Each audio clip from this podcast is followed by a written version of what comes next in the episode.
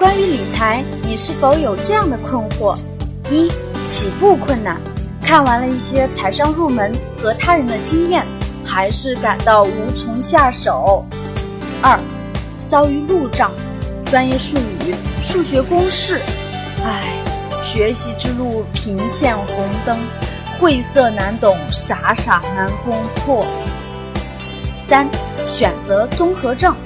那么多的理财工具，那么多的理财产品，我的学习时间又没有那么多，完全跟不上，根本不知道哪些产品适合我。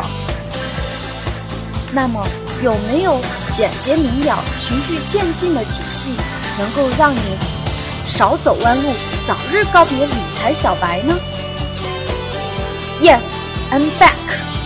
来格局商学院。学习投资理财，带你装逼带你飞，爱理财爱生活，我是主播田小样，我的个人微信 k a t e 六八八六八八，QQ 交流群幺五二六四九六八零幺五二六四九六八零，欢迎你与我交流分享。下面开始我们今天的节目吧。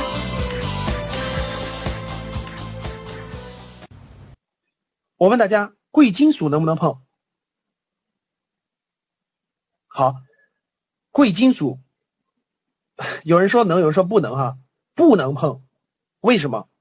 第一，我想说两点啊，贵金属。第一点，贵金属炒作贵金属其实是一种期货，大家听好的话，就是买卖贵金属其实是一种期货，贵金属不能碰。为什么？两个原因。第一个。其实贵金属是一种期货，大家听好了，其实贵金属是一种期货。期货是什么意思？期货就要用杠杆儿，什么意思呢？贵金属呢，就是你不可能，我问大家，你不可能买，嗯，比如说白银或黄金，你不可能买买一大堆的，买一吨的黄金放在家里是吧？然后再把它去卖了。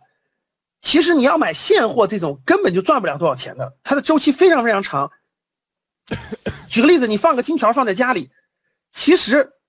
不是不能做啊，这个周期需要很长很长才有更大的价值。比如说三十年、四十年、五十年，你在那放着。真正的贵金属它是要做期货的。什么叫期货？就是要用这种期货的方式做，而期货的方式做，它就必须要做一点。期货最大的风险是什么？各位，对，保证金交易，就是保证金交易。你自己不可能有足够量的现金。去购买几吨的黄金或几吨的白银，对不对？所以你就要用保证金。用保证金的话，它就这个这个底线是没有的，它可以它可以爆仓。其实一旦连续跌停的话，其实你你可以背上债务。就是它不是它的底线，其实你是不可控的，风险非常之大。这是第一点，我想告诉各位，一般人根本就操作不了。你不要听广告里天天跟你说什么炒白银炒白银，其实一般人根本操作不了。第二点，我想说。社会上的大部分可以跟大家说，百分之八十做贵金属的公司都是骗人的。教室认真听好了，社会上百分之八十的都是骗人的。什么叫骗人的？他操作的是一个自己的虚拟盘，就是虚底盘，不是真实盘。啊，大家千万不要相信，这个比例我都不好说了。反正就是你们不要相信，那个根本就不可能赚钱的，根本就不可能。如果你说。老师，我就喜欢黄金白银，怎么办？那你就买点藏在你家冰箱里哈。我原来我原来有个朋友投资黄金，他他就买现货。我说你你放你家放哪儿呢？他想了半天。我说你挖个洞藏起来，要怕丢。最后他放在他家冰箱里，把他冰箱的那个那个那个那放在冰箱里冷冻起来。他说这样丢不了。我说改天你家搬家的时候，你不要你的冰箱，你就忘记了你的黄金。什么意思呢？不多说了，简单说就是各位，贵金属不是一般人碰的，我不建议大家碰。啊，不建议大家碰，像这种纸黄金这些的都不都不建议，啊都不建议，非常不好，其实非常不好啊。这个我已经说过了，第一个，第一个，你要真想靠它赚钱，你必须用杠杆，用杠杆你的风险就无底线了。第二个，社会上大部分这个购买这个黄金、白银等的中介都是骗人的，都是骗人的啊！我觉得你们自己去研究研究，你就别碰了。第二个，我问你，古董能不能碰？大家，古董能不能碰？古董一般来说你都别碰了啊！我这里面想说两点：第一，你要想做古董，有个前提条件，从你爷爷那辈儿开始，你家里就收藏古董，你有这个基因。对，大家懂了吧？你有这个基因，就是古董世家，你有这个基因。你要没有的话，我可以清晰的告诉你，以前我参观过一个村儿，那个村儿就是造这个造假古董的。你知道那个铜钱，包括那些东西，人家怎么造的吗？嗯，先，其实你看到它的时候，都都是从那个工厂里生产的非常新的，然后埋在地下，先浇一遍硫酸，再浇一遍黄碱，再浇一遍别的东西，然后泡一泡，然后翻出来。泡两天，然后翻出来，再再再再把它那个重新拿一种泥巴抹完了以后再烧，烧完了再回去再弄。哎呀，我可看过人家的专业生产流程。然后生产完了以后，有有那种刀形币，有那种铜钱，有各种各样的东西。然后你们知道怎么卖的吗？我当时看的都崩溃了。论麻袋卖的，论斤论麻袋卖的，一麻袋两百块钱，拿走吧。所以你们在市场上看到的各种各样的这种。古董的这种这种这种东西啊，都是假的，都是假的，就都是人家专业的生产线流水线生产出来的，懂了吧？所以说你要不是专业人士啊，你就别碰了。这个专业人士可真不是你，你你看了两天这个鉴宝栏目，说老师我看了鉴宝栏目了，我我我觉得我就是这方面人才，你别开玩笑了啊！没有个十年功底，你根本别碰。各位听好了啊，没有十年功底你就别碰了啊！除非你爷爷你爸爸那辈儿全是全是买古董的。你就别相信你能碰啊！第二，艺术品能不能碰？艺术品这也要有艺术世家或艺术基因的哈。你说老师，我从小就喜欢画画，你说我能不能买画？你觉得能不能？你觉得能不能？那我给你讲讲，我给你讲讲我们当时是怎么做的哈，你们就知道了哈。这个稍微那个简单透露透露哈，这个我们当时。我做投资的时候，我们当时不是募资嘛，接触过好多这个非常有钱的人，我就亲，我就我就参与过人家的一个一个事儿，我就看着他们操盘的。你们知道怎么操盘的？他们就从这个新一代的年轻画家当中，就新一代的年轻画家当中选一个画家。这个画家，首先他的基本功你可以啊，基本功就是还是可以的，懂了吧？然后这个画家其实跟那个庄家炒作股票是一模一样的。然后挑一个青年画家，这个画家大概四十四十多岁，他的画呢确实画的也好，但是还不是很知名，怎么办？然后有七八个有钱人，七八个那个大佬啊，好，今年就轮着来，轮着来，对，一个人，比如说这个青年画家，这个王画家哈，今年就去这个这个这几个人联合出资，让他参加所有的画展，然后画展上拍卖画的时候呢，今天是第一个老板在在这个画展上买他的画。比如别的画正常五百万就给他拍到七百万，然后下一个画展第二个人拍，然后下一个画展第三个人拍，下一画展第四个人拍，转一圈以后大家知道吗？他的名气，他的画作就炒起来了。炒起来以后，其实他只卖了几幅画，而且都在他们自己手中。然后这个人的画呢，到各个场就到到别的场合再拍卖的时候呢，就有人接盘了。然后陆陆续续，陆陆续续，这个人画的画就全出去了。其实这个人和这些老板都签好协议了，未来二十年画的画都归这这几个，这 都是人家都是股东，你知道吗？我我我看到过，我知道几个人他们炒作这个这个这个画家的这事儿，我我我就知道，就是其实各位这个艺术品的背后的操盘跟那个是一样的，你得有人捧你，你得有人给你花钱托你，然后你得把你的名气炒作起来，然后你的画才能值钱。然后大家想想，这个是没成本的，大家知道吧？比如说这个这个这个画家，这个画家跟那个其他人都这这几个人是他的股东，他他画画他一年就画那么两幅画就行了。其实他未来的产量很高的，产量非常高，所以每年他一幅画就好几百万，一幅画好几百万，所以他们就分配。啊，原来我我们接触过一个就就是这么做的，就是年轻画家，哎，确实是这样的。那我问你，你能不能做？你当然不能碰了啊，至少在你年轻的时候不可能碰，对不对？好了，再往下，域名能不能碰？域名，说老师，现在域名还能不能能不能投资了？域名能不能投资？好，今天我们教室里来了幺零二七个人哈，这给大家讲点讲点干货，讲点机密，好不好？你们知道那个微博，原来那个原来那个那个那个新浪微博的域名是微博点新浪点 com，知道吧？好，对，后来那个后来大家知道微博的那个域名就改成微博点 com 了，你们知道这个微博这个域名是多少钱买回来的吗？就微博点 com，微博点 com，微博点 com 这个域名被谁注册的呢？这个这个小孩叫张伟波，呃，就注册这个域名的人叫张伟波，是个小男孩，从小就喜欢网络，他爸给他这就所以说跟各位说了，这这有个有个爸爸太重要了啊，有个这个聪明爸爸，这他爸爸就给他起了个名字叫张伟波。然后呢，这个这个张伟波从小就把自己的名字给注册了，叫做伟波伟波点 com，结果没想到这这微博起来了，你知道吗？结果新浪投资的人就跑过去了，新浪的第一个过去的，就跟这小伙子说：“你这域名我们想买，你开个价吧，我们不还价，一口价，只给你两个小时考虑。”大家知道他他就简单商量了商量，就直接提了一个八百八十万，结果新浪的直接不还价，直接八八百八十万成交。你知道这个域名当时如果不卖，稍微留一天，第二天网易就去了，第三天腾讯就去了，这真的能卖两千八百万。我跟你说这个域名，你们觉得是不是？但是你不是这名字就别想了哈，你现在是不是特后悔家人没给你起个叫做张伟张微信的是吧？那起个张微信就牛了。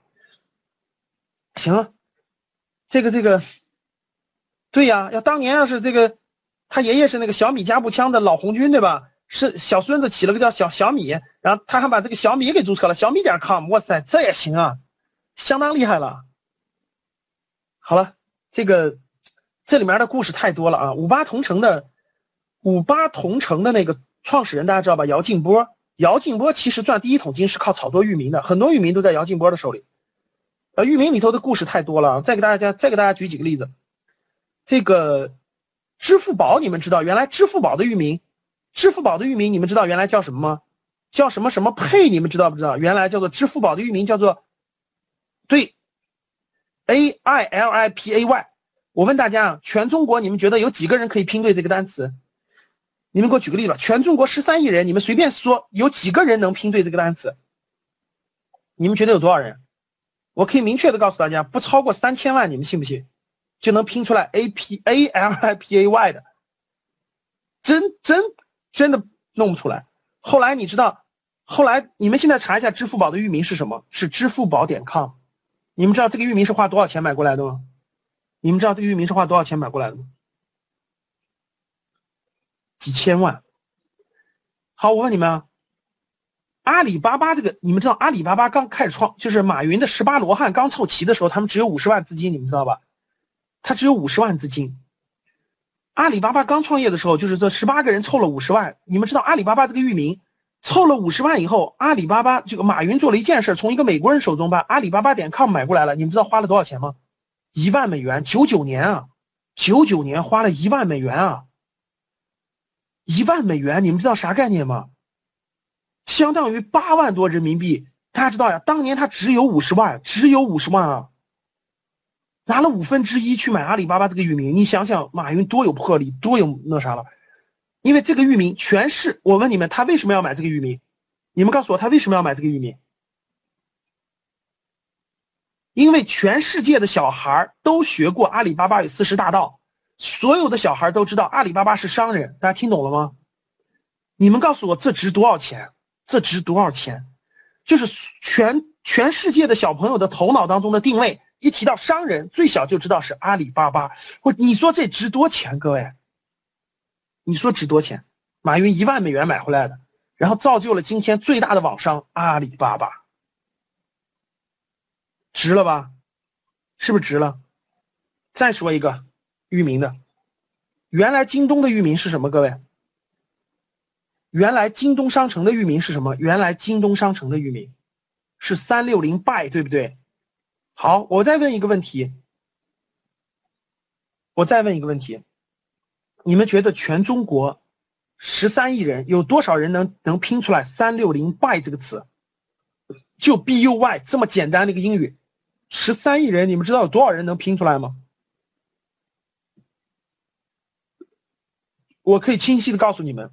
能拼出来三六零 buy 的词不超过两个亿，你们信不信？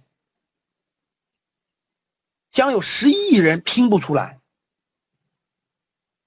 所以今天京东的域名是什么？各位，今天京东的域名是什么？今天京东域名是，JD 点 com，对不对？就是京东的生母。你们知道其中有多大的意义了吗？这就是域名，这就是域名。好了，你们知道这个汉庭酒店，汉庭汉庭酒店的那个所有人都有一个客服号，你们知道吧？汉庭，汉庭酒店的这个这个这个电话，汉庭，很多人都存在手机里。然后你看到汉庭的广告牌底下都有个电话，你们记不记得那个电话是多少？汉庭的，记不记得？有人住汉庭吗？汉庭有三千万用户，哇，景琦太厉害了，四零零八幺二幺幺二幺，说明是汉庭的忠实用户。汉庭有三千万用户，你们知道？我问你们，你们能记住汉庭的那个、那个、那个、那个、那个域名吗？你们知道四零零八幺二幺这个域名在谁手中吗？你们知道四零零八幺二幺幺二幺在谁手中吗？对，在我手中。再说一个更牛的，我问你们。你你们有用这个招商银行？你们用你们有用招商银行信用卡的吗？你们有没有用招商银行信用卡的？有的打一。那我问你们，如果你的信用卡丢了，或者你想查信招商银行信用卡的所有的信息，你输入的网址是什么？就是招商银行的卡，所有人都记着那个电话的，你知道吗？招商银行信用卡有个电话，你们知道吗？就是信用卡的电话。招商银行的，那假如说，比如说你招商，你想上网查招商银行的这个这个这个这个这个这个预，你肯定记不住，对你肯定记不住什么什么呃什么 bank 什么什么什么 credit card 什么的，你肯定记不住。九五五，招商银行的是四零零八二零五五五五。对了，你的卡片上就会印着你的域名就是这个域名。也就是你打的电话，就是三 w 点四零零八二零五五五点 com，就是招商银行信用卡的域名。你们再查一下别的银行的，这是他的客服，这是他的客服的。你们查一下民生银行的，你们查一下民生银行。我问你们，民生银行的客户能记住民生银行信用卡的网址吗？我问你们，能记住民生银行信用卡的网址吗？民生 bank 什么 credit card 你能记住吗？记不住吧？你去查一查，民生银行的在谁手中？去查查就知道了啊。还有很多哈。那我问你，其实域名投资我做过哈，我做过，现在还有好多在我手中呢。那我问你，今天域名今天域名能不能做了？各位啊，今天域名投资能不能就是有没有机会了？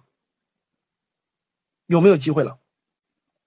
其实非常非常少了，啊，其实非常非常少了，有没有？还有，但是太少太少了，而且一般人已经很难把握住了。为什么？因为简单的词汇，各位听好了，因为简单的词汇已经被抢注完了，简单的词汇已经被抢注完了，已经没有简单的了。好了，商标行不行？商标，商标能不能抢注？其实现在很难很难了。商标很难很难了，因为现在商标都有保护法，就是你注册一个商标，它需要审核一年的时间，它需要审核很长的时间的。各位，它在审核过程中，如果你任何时候比别人晚，人家都可以提起诉讼的，都可以提起这个重申申购，所以说你很难抢注的，现在几乎没机会了。信托，信托能不能投资？教室里的同学们，信托能不能碰？